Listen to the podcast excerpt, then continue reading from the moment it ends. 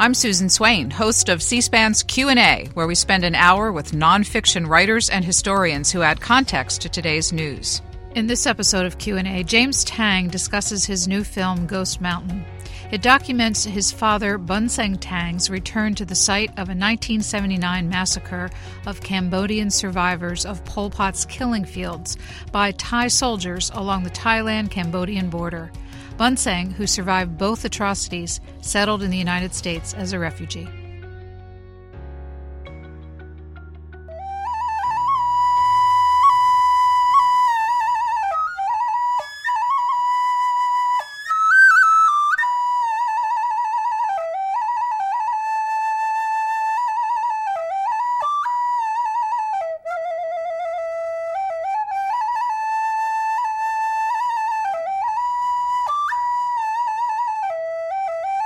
Inside the once majestic country of Cambodia, after a decade of war, history witnessed the collapse of the horrific Khmer Rouge regime.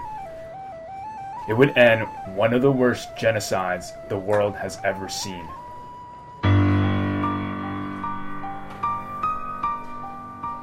This memorial helps to ensure that the world never forgets those who died during the years of Cambodia's killing fields. Yet there's more to the story. There is the untold episode of the fate of tens and thousands of these survivors who sought refuge inside Thailand.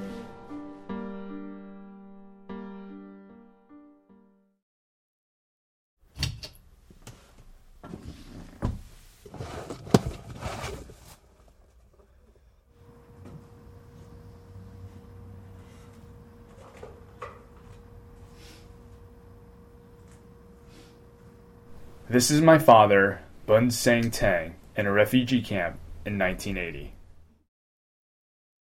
I knew since my childhood that my father was a survivor of the killing fields, but I was shocked to learn that he and many thousands of others faced a more terrifying atrocity the massacre on the Temple Mountain called Preah Vihear. And my son James, he never gave up. He always pushed me to tell him the story. And I always say to him, I say, I don't want to relive again. Just don't, you know. So he just say, well, just, just tell me one time.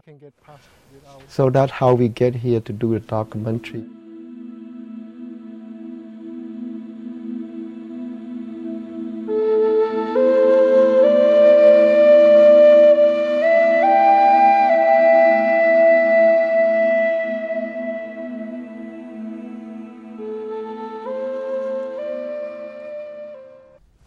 James Taing, that is the opening of your new documentary, Ghost Mountain. Tell me about this project. Well, Ghost Mountain is a personal story of my father, you just saw in that clip there, of the survival in the killing fields of Cambodia, which is a story that many of the later generations, like baby boomers, know very well about. It was considered the second Holocaust. But if you go down to the youth, it's really not in memory or existent in sort of like the history that they're taught. So that's one thing we, we're trying to make up for. But what we're really focused on in this film is a story that nobody's really heard about, which is it's been lost and undocumented, which is a humanitarian crisis that happens after the fall of the Khmer Rouge in 1979. And things spiraled to really epic proportions. And my father, among many other refugees, find themselves in a huge, hor- horrifying dystopia that really is a story that I think is important and everyone should hear. Your father uh, and you say in that opening clip that uh, for much of your childhood he really wouldn't talk about his past, even though you pressed him many times.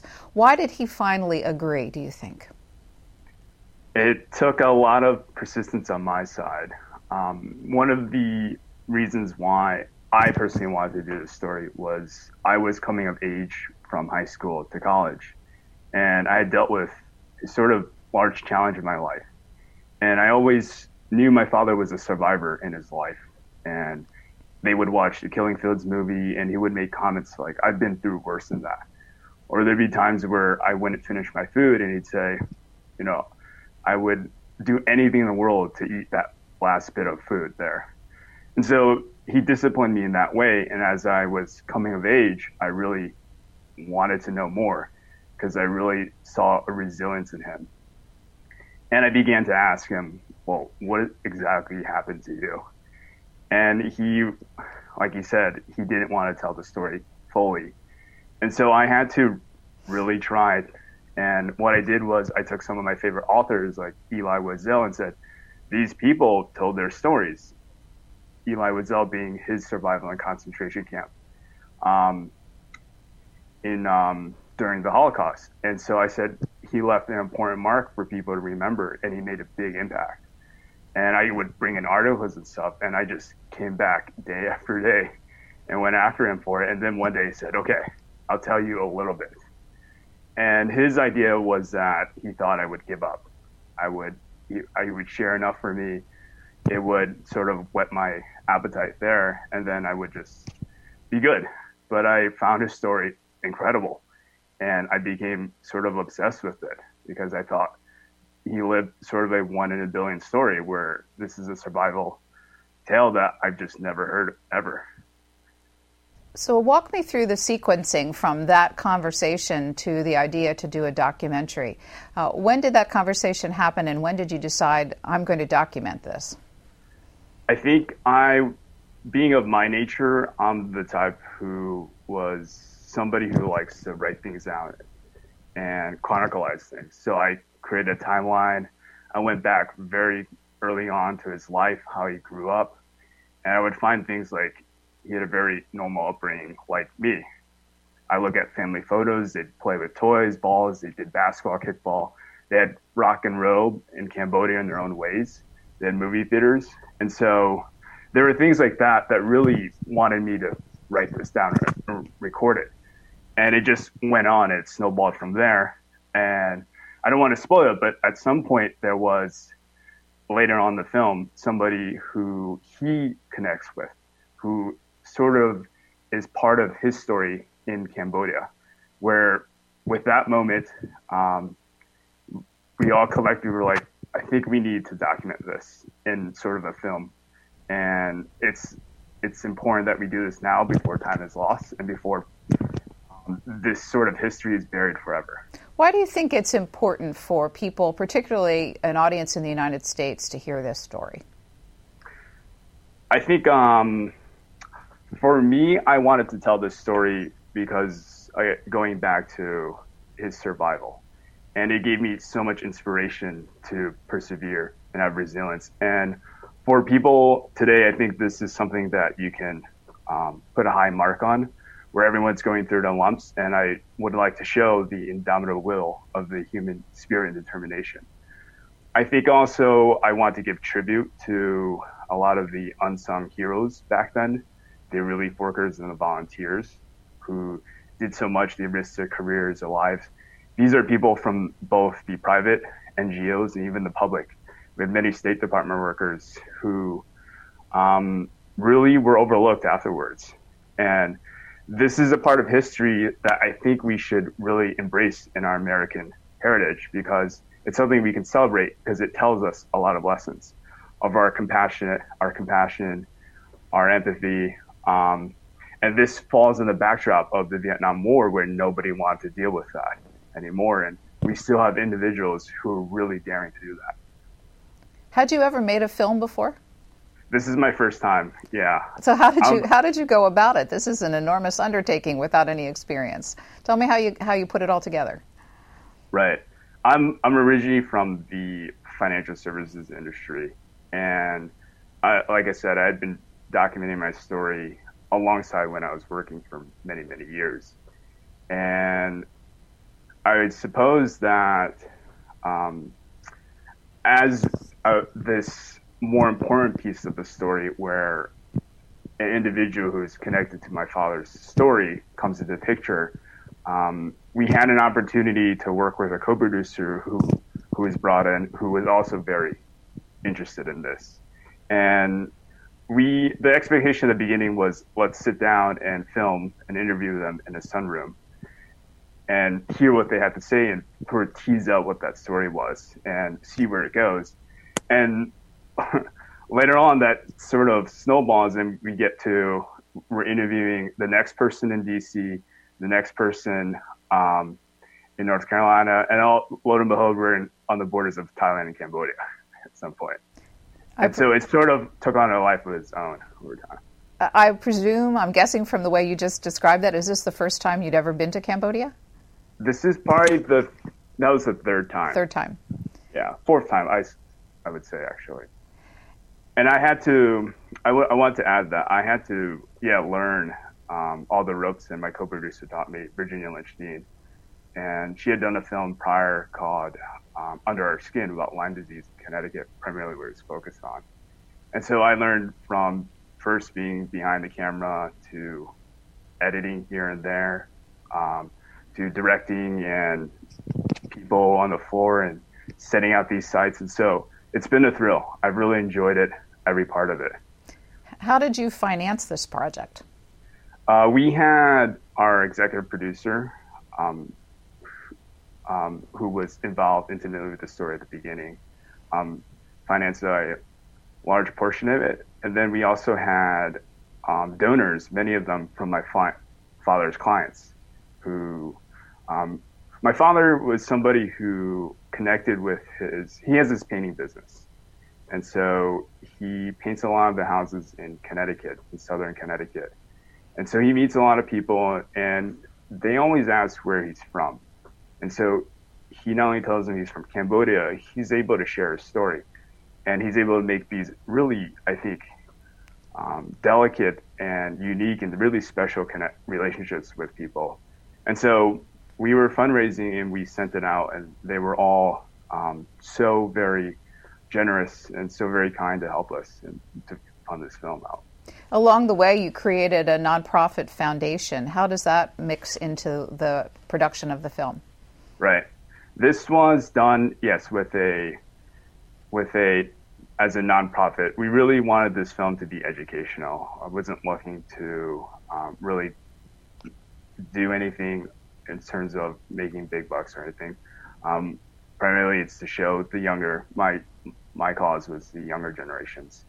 Um, I also had this longer term goal of creating a museum out of this. It was not just primarily this film. It was whatever would tell the story. And I thought the the ultimate of that would be somewhere along where along the border where this incident happened, there would be someday, which would be my goal, where I would create a museum that would sort of help tell the story physically in that location um, and would honor and uphold that memory and ensure that it wouldn't be lost. Well, you have graciously agreed to show the C SPAN audience the majority of your documentary, and we're going to show it in large clips and then have you tell the story, uh, uh, the backstory along the way. Before we begin our first one, which is almost 10 minutes in length, when exactly did you make the trip to Cambodia? Mm, that was approximately in 2016. So you've been working on this project for quite a few years now. It's been since 2014 July. And, yeah. And, and when you went to I've Cam- been, go ahead. I've been working on this story since 2010, so over 10 years. And when you traveled to Cambodia, how large was your entourage? Um, we had a crew of maybe eight, seven people at one point in time. Um, And when would- and when you went there, did you have very specific goals in filming, or were you going to let the, the- it, see what you saw as you did with your interviews and let it on on uh, build uh, as you went along?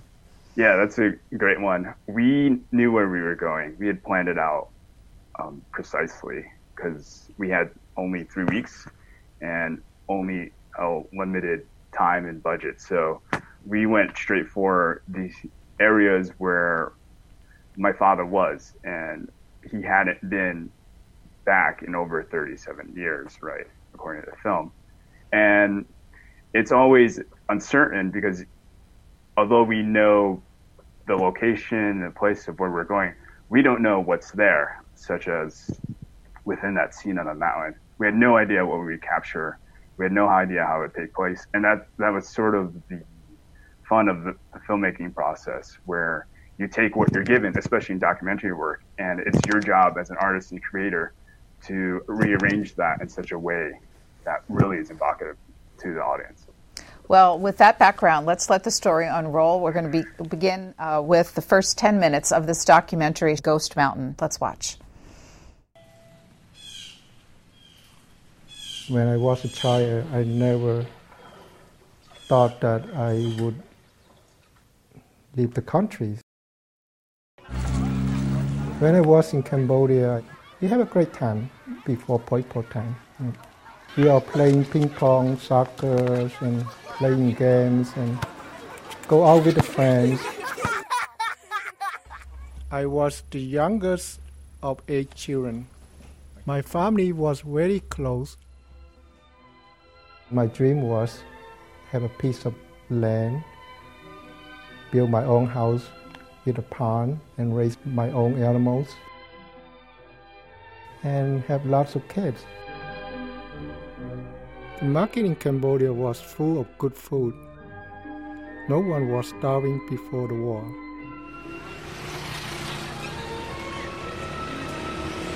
My childhood, we was living outside of Phnom Penh. Phnom Penh was a very modern city. Growing up in Phnom Penh, I lived somewhat of a Western life with refrigerator and TV. Though Teeda Butt Mam and my father only met recently, her story parallels his in many ways.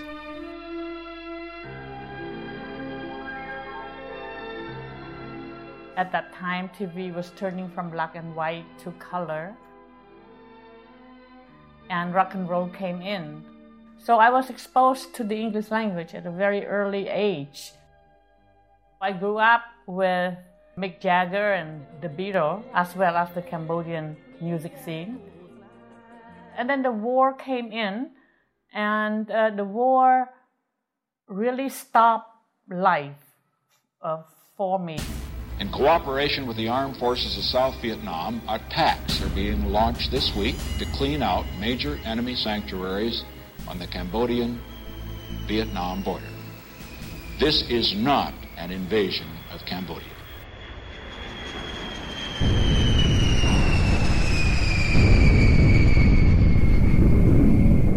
This began years of intensified bombing campaigns.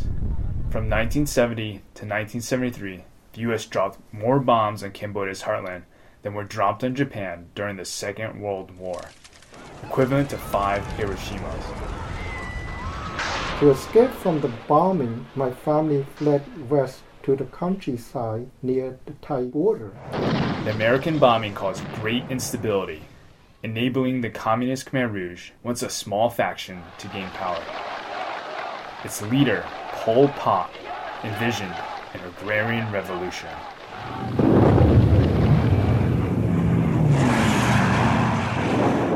Aim to wipe out everything he determined to be modern.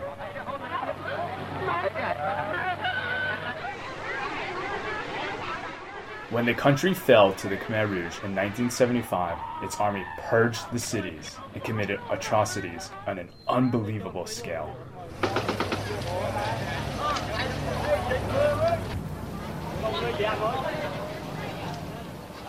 When we were forced out of Phnom Penh, my father told me everything is going to be okay.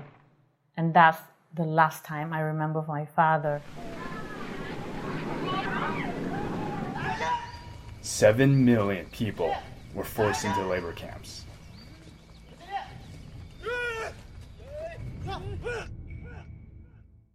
They told us, this is your place. You got to build your own house and you got to grow your own thing to uh, feed yourself.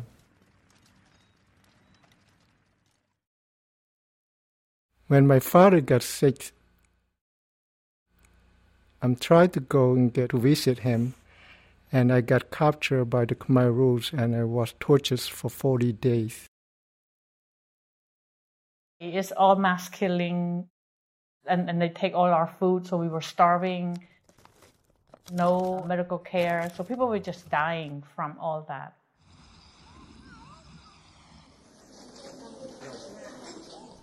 Between 1975 and 1979, one third of Cambodia's population was either executed or tortured and starved to death. The genocide would become known as the Killing Fields.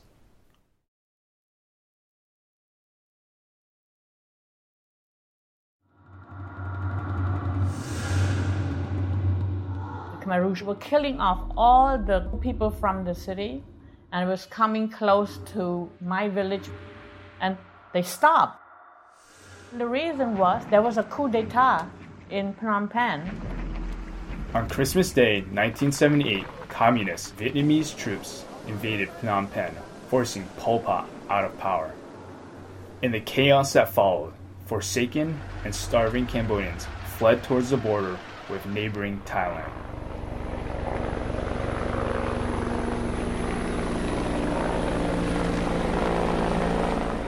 Have to make the escape because the chance of surviving in another communist regime is very low for all of us. After the concentration camp, I reunited with my father, and my father told me that we have to get out the country right away because we don't know the situation in the country. We have to get out now.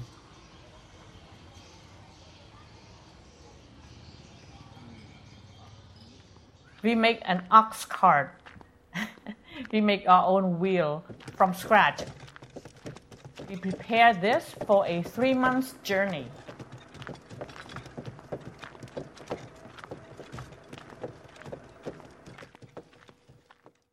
As refugees began to mass on the border of Thailand, a group of front-line international aid workers scrambled to help. Oh, We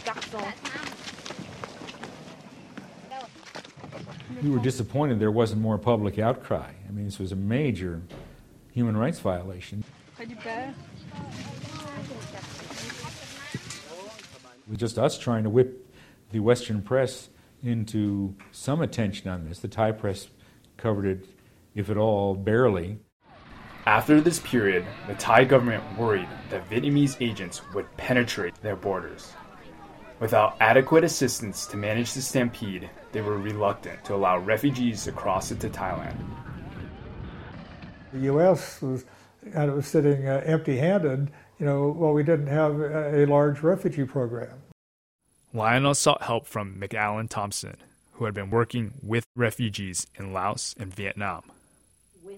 In the spring of 1979, you know, it sort of doubled up the problems on the Thai government with all these very large numbers of people coming in, illegal aliens, and essentially starving. You know, looked like people, you know, coming right out of Auschwitz. What are they going to do with them? Skin and bones, many of them, and uh, many died on the way.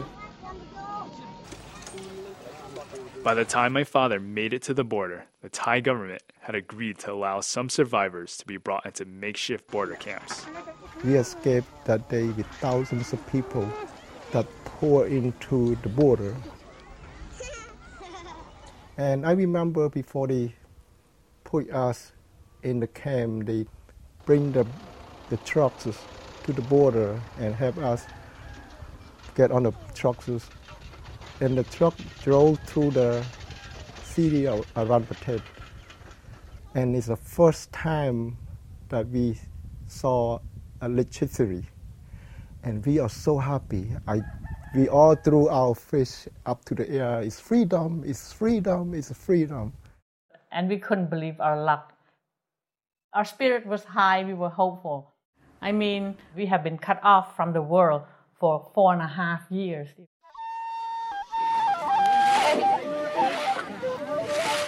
So we make it to the refugee camp, surrounded with a barbed wire. But one of the best times that I had with my family, we feel that we're not being killed or starving again. And every day we enjoy every moment at the refugee camp there. We playing music, we talk to friends, we talk about the past and about the new future.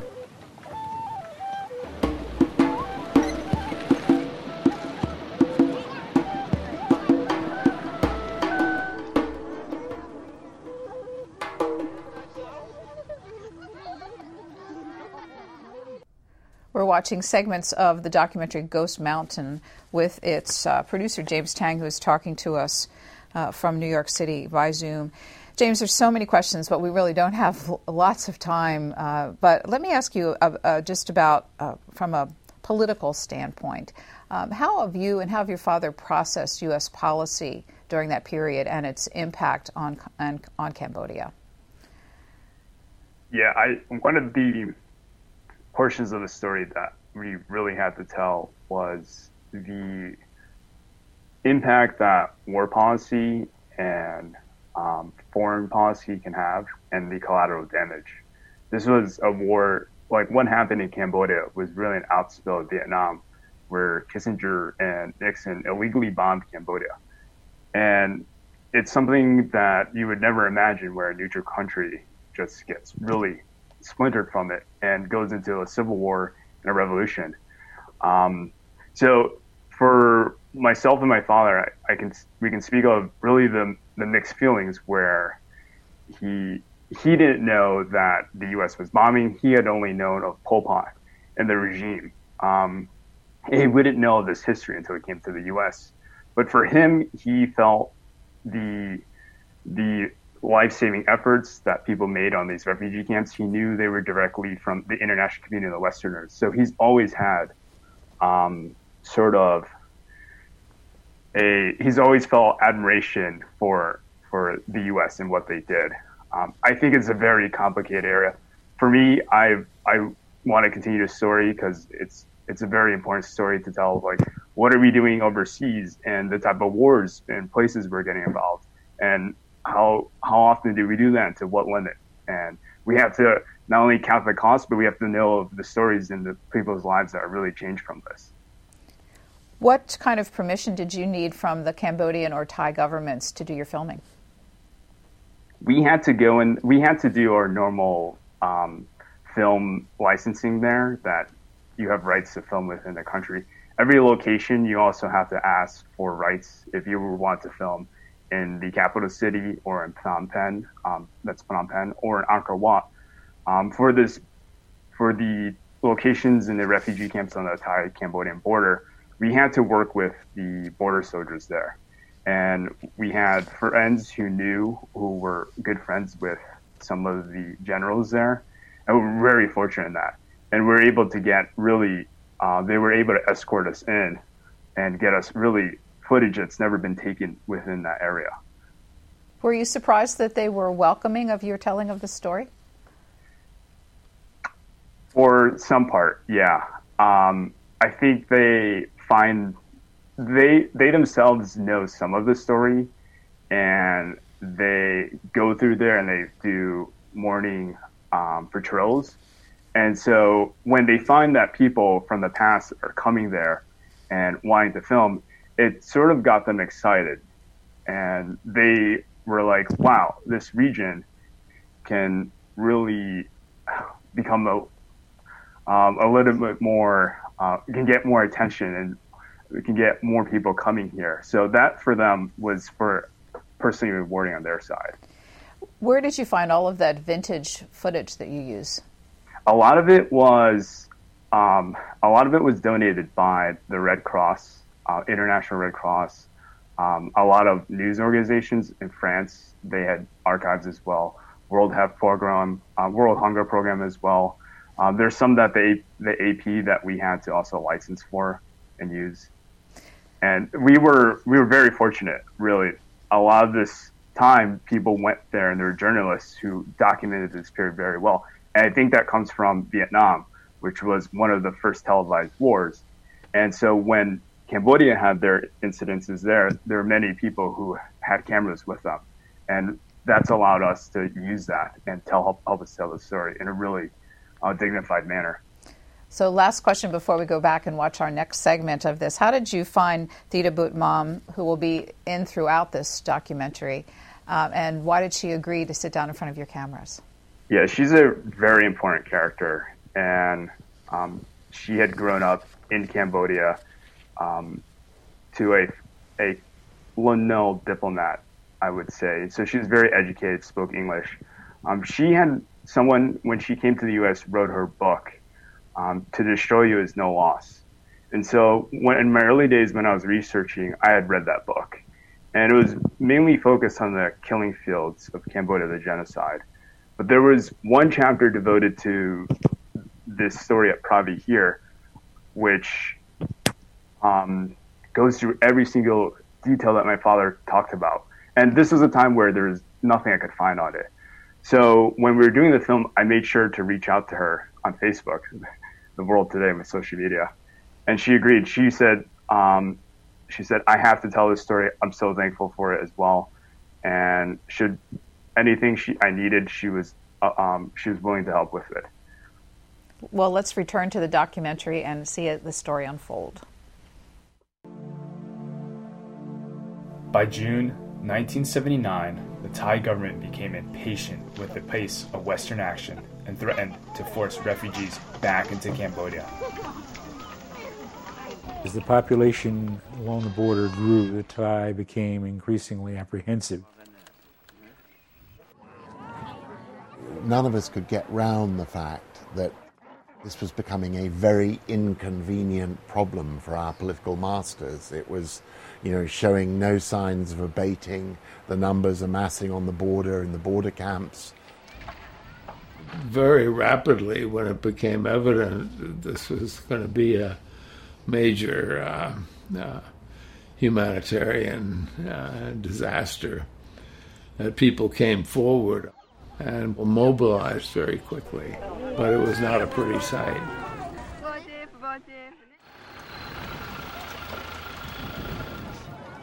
There was resettlement going on. Buses would come, people would leave, but even then you weren't sure they'd be processed. You didn't know where they would go or what would become of them. And for most of the people, they didn't know if they were going to get resettled. They lived with constant anxiety over this. Uh, and we also didn't know. And in fact, we were being told that everybody was going to be pushed back to Cambodia, you know, any day now. We were out there constantly trying to identify those closest to the U.S. and send them off to other camps away from the border. My father's happy interlude in the border camp were short lived.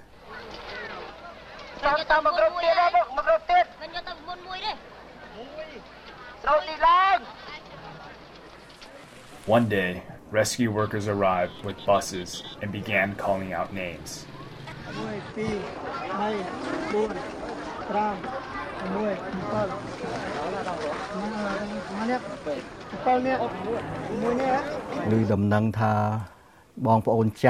Some Muslim Cham people came down to say goodbye to us. Then we were celebrating with them by saying the Buddhist expression, let it be. May they reach their destination with happiness. Then after that, they departed with the buses one after another. We were thinking, oh, when will be our turn to leave?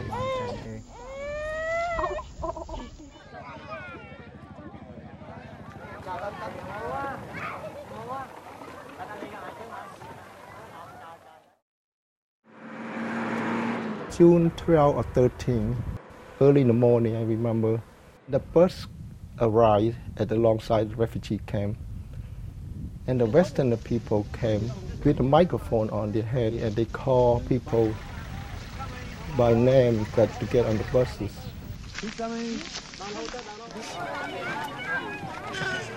The scene was just tension filled from the time we arrived that morning. And they keep calling, and then more and more people get on the bus.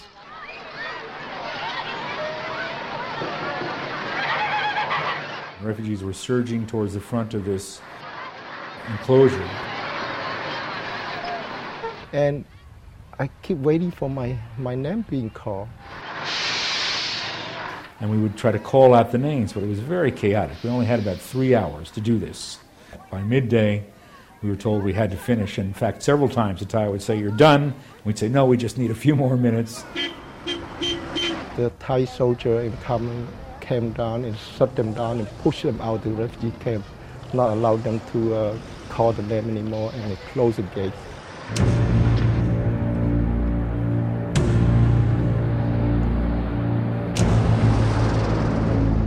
After permitting the relief workers to relocate just a few thousand refugees, Thai soldiers cut off the rescue and forced a desperate mob, my father among them, back into the camp. So, uh, did you ever learn whether or not the Thai military acted alone or under orders from the government? From what I've heard after interviews, um, that the Thai kingship was very embarrassed.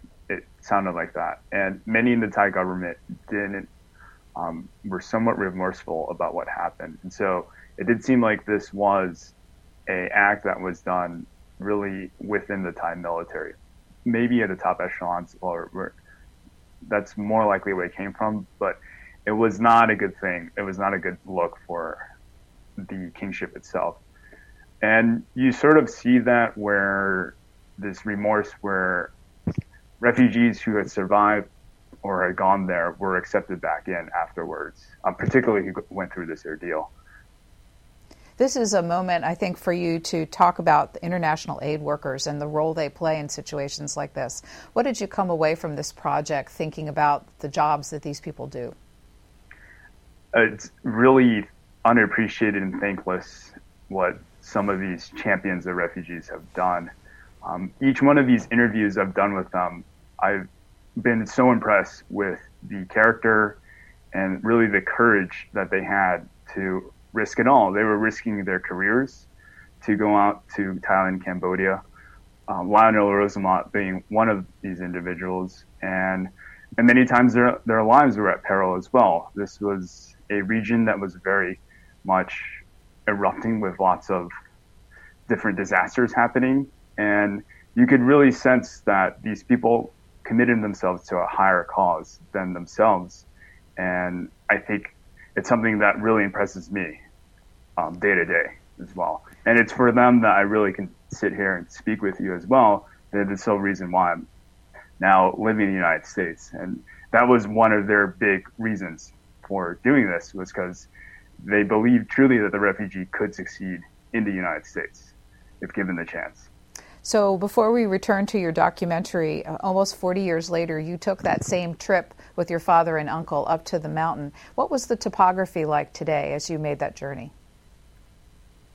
The region is still very much full of jungles, and there are still landmines there. They have now demarcated where the landmines are, but there's so little funding to pulling them out that they're all in that region. You can see all the signs with the skulls and stuff.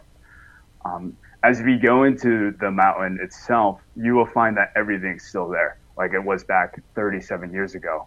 So we went with soldiers, and you'll see this in the film in a little bit, who just rushed into the to the paths down at the mountain, showing us and scouring to show us what was there.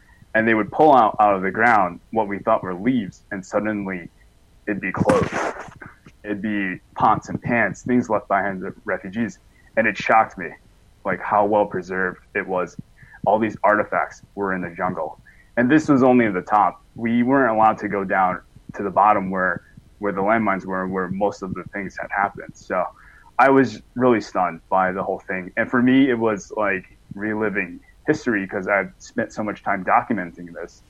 And to actually be there in person and having this personal story, it just layered all on top, and it just really came alive for me through there. So the story is at this point a 43,000 Cambodian refugees at the top of this mountain where their temple is in Thailand, and uh, at the hands of the Thai military in 1979. And let's watch as we return to the documentary about what happened next.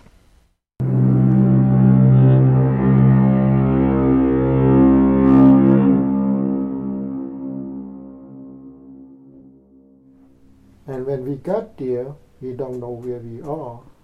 And they forced us out from the bus at gunpoint, and they told us where to go. And we found out that we are on top of the mountain called Preah Vihear Mountain.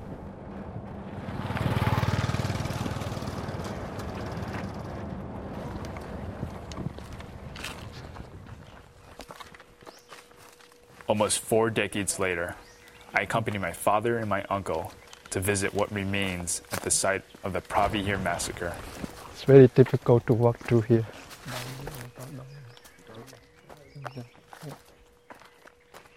We follow the track that everybody went. On the top of the mountain, the Thai soldiers told us that whatever we have, water, money, gold, water boat, just give it to them. And they say you're not to need it down there. Uh, just drop it in the bucket and give it to them. As you can see, the cliff is so steep down. And they keep gunning us down.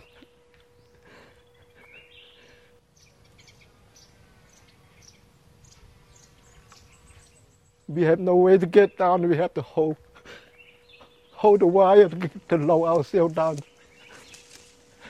clip by clip.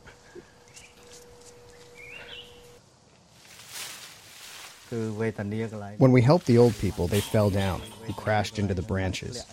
In agony, they dropped all the things they carried with them, and they abandoned a lot of their belongings there. That night, every five minutes, we heard boom, and everyone was crying.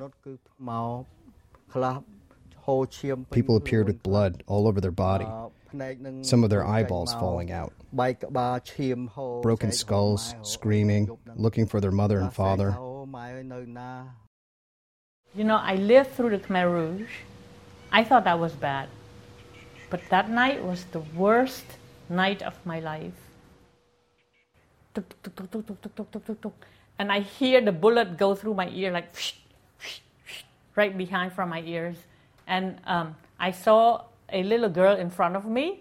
The bullet hit her head and she collapsed. I hold on to my mom's hand, and my thought was at least we die together as a family. They want us to walk on those landmines, and then very few survive, and it would make a good lesson that we will never come back to Thailand. They want to kill as many refugees as they can. So walking 40,000 refugees through the deepest mountain with no water and with gun behind us, that's one way to kill people. And they don't have to open fire because the landmine will do the job. The brush is so thick. We heard the planes, the sound of planes flying through. We thought someone come to help us. 43,000 refugees cry out for help. but no one come for us. Everyone was falling. All of us fell to the ground. And then in a moment, I gained my consciousness. I saw blood on my hands. All here was broken, my right and my left.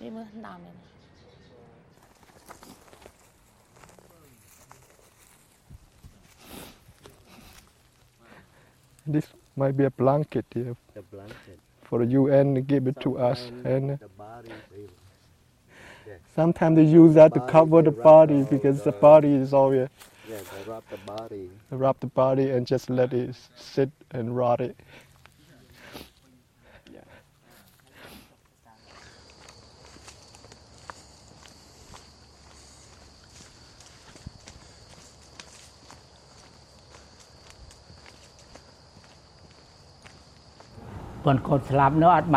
When my wife and daughter died, I couldn't take the bodies with us because I was injured.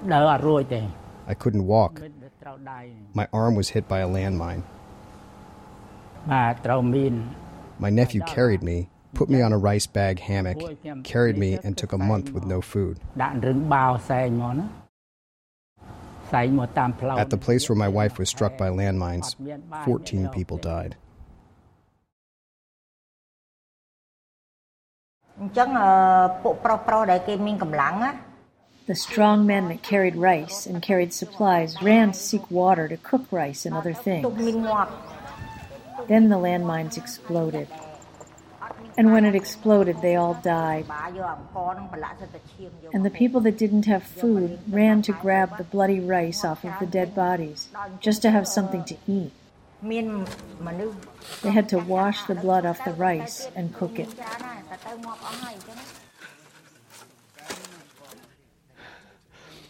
Thousands of refugees passed through here. 13,000 lost their life. This is all they left behind. Yeah.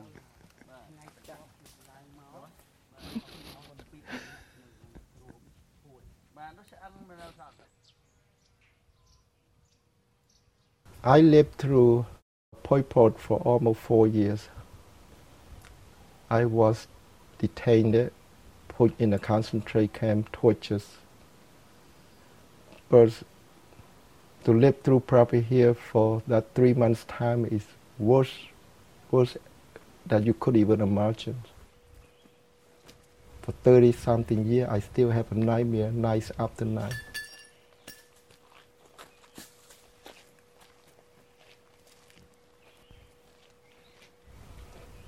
Somehow that nightmare never go away. James Taing, we're watching your documentary, Ghost Mountain, of the story of your father and his survival through this story of massacre and survival. So the death toll was a 13,000. The remarkable thing is that so many people actually survived that assault. How, how do you think they did that? Well, the that death rate is or casualty rate um, is something the CIA came up with, but we're not completely sure, and I don't know if they were as well. It was a fair estimate of what really happened out there. As to how did people survive, it, it's incredible, and um, many people would be up there for days and weeks at a time, um, trying to survive on whatever was there. So you heard the story of people picking off the rice. There are people who were finding anything scouring the forest for food. Um, people also, the refugees, as they made their way down to the bottom, were able to find the Vietnamese soldiers at the other side of the minefield. And so the Vietnamese helped demine it in, in order to help some of these refugees get out, my father being included as one of them. Um, and then there were also a series of other refugees that were still caught up there that um, rescue workers and State Department had to go and negotiate rescue out for them as well. I think it's, uh, the, yeah, go ahead. I'm sorry. It's just incredible to to be in that type of forest with little um, provisions and water. It's something that was just in such a limited supply. My uncle once told me off the side that he had uh, buckets of water that he had carried from the bottom of the river to the top, and people were giving him gold, like bars of gold for just a bucket of water, all their life savings with them. And it was really desperate times and a huge despair, and people were willing to do anything uh, to survive just one more day. I think the the thing that watching that uh, that and knowing that's your father that you're standing next to, I'm sure everyone on the film crew was affected by the emotional experience. But what was it like for you as a son watching the pain of your father reliving through that? To see my father go through that and really dredge up the demons of his past, I felt a lot of admiration and courage for what he did to really carry the burden of the story for decades and decades and holding it with them and going out there and confronting it in in Thailand and Cambodia, right, in front of the camera. And so I've been left with um, really in awe of my father and the bravery he took to tell this story. And I give him a lot of props for that. I think living through it is one thing, but to come from a society and a, a culture which is honor and shame, where many of the survivors, Cambodian survivors, have decided to not talk about this, to stuff it away, to move on. My father has taken another approach, and he's he's dealt with it and managed it in a different way. And so I've I've really seen my father in a really different light because of all of that. And now we'll return to a final portion of the documentary Ghost Mountain, where uh, Bunseng Taing makes his way to the United States for a new life as a Cambodian refugee in America. My father and I walked through the jungle for three months. When we got on a small city, I found my, my brother Chiu, and we settled down. And my father kept telling me that you have to leave and go back and escape again. I said, how could I escape again? I mean, after all we lived through and been through, my father said, you're still young. You still have opportunity. It's not safe to be here. And I say, what about you? He said, just leave. So I was very upset when he wanted me to leave him. And I left him without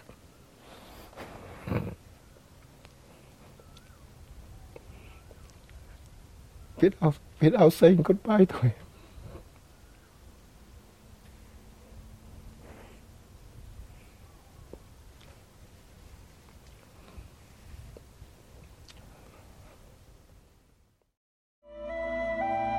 Well, we escaped back into Thailand three months later.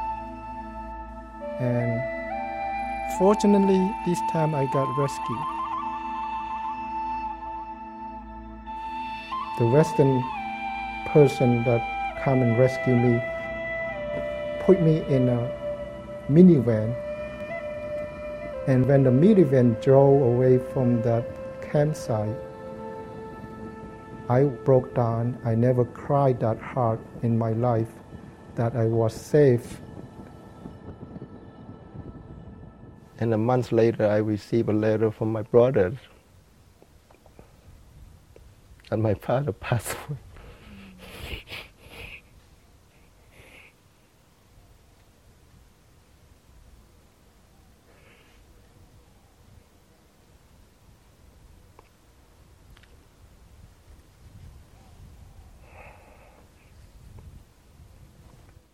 This time they took me to a legal refugee camp called Buriram. and when we reach Buriram, we celebrate because now we are legal refugee. And to me, that was a gift. To me, that was a second life. So um, I made it.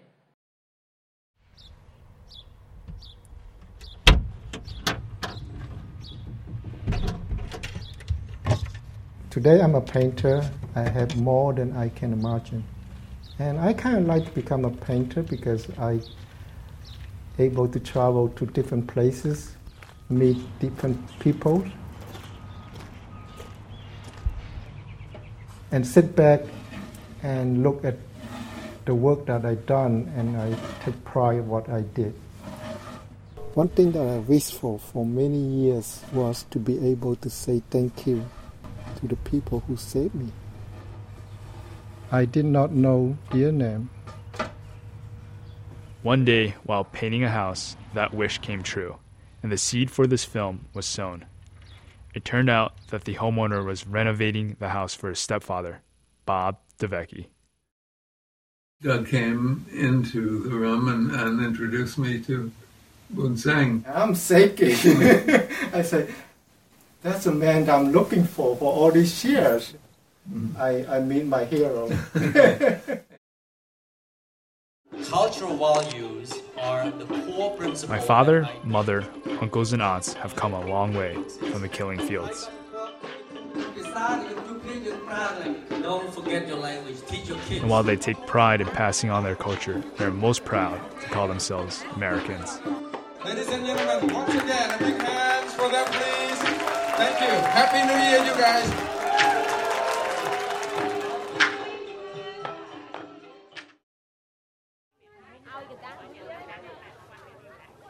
When I'm in Cambodia, I talk to a lot of young people, and I always ask them, I say, did you hear about the pushback of the refugee on uh, Preah Vihear Mountain?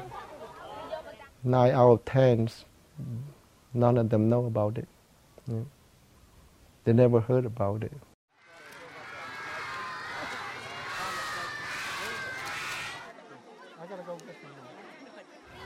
All those educated people was killed and the country just started over again now and it, it will take a long time to catch up to the other world.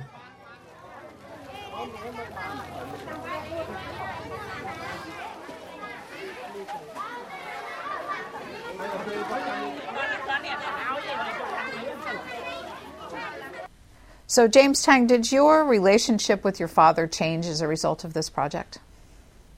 Yeah, I got to see my father, as I said, in a different light. We, I've grown closer with him and um, really see him as more than the father I saw growing up. I, now I see somebody who not only has survived what I thought was one ordeal, I've seen him really survive um, so much more, which is a he survived a concentration camp and also this massacre and amongst and all of that. So he's been more than a superhero for me. He's he's all of it combined, and um, I take great strength in all the things he's done for me growing up, but also all that he's done right now, which is to tell this story um, on behalf of myself and all the people who survived as well. The Cambodian diaspora in the United States is up to about 300,000 people.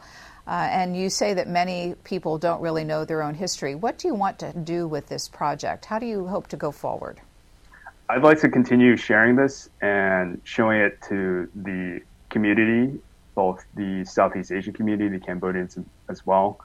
Um, as for many of the youth who have parents who survived through this, they don't know anything really. Their parents are really mum about it. So I hope to continue to show this both on West Coast and the East Coast. And if they can find me out, you can find me at pvfund.org to follow the film. We have our Facebook and Instagram up there as well.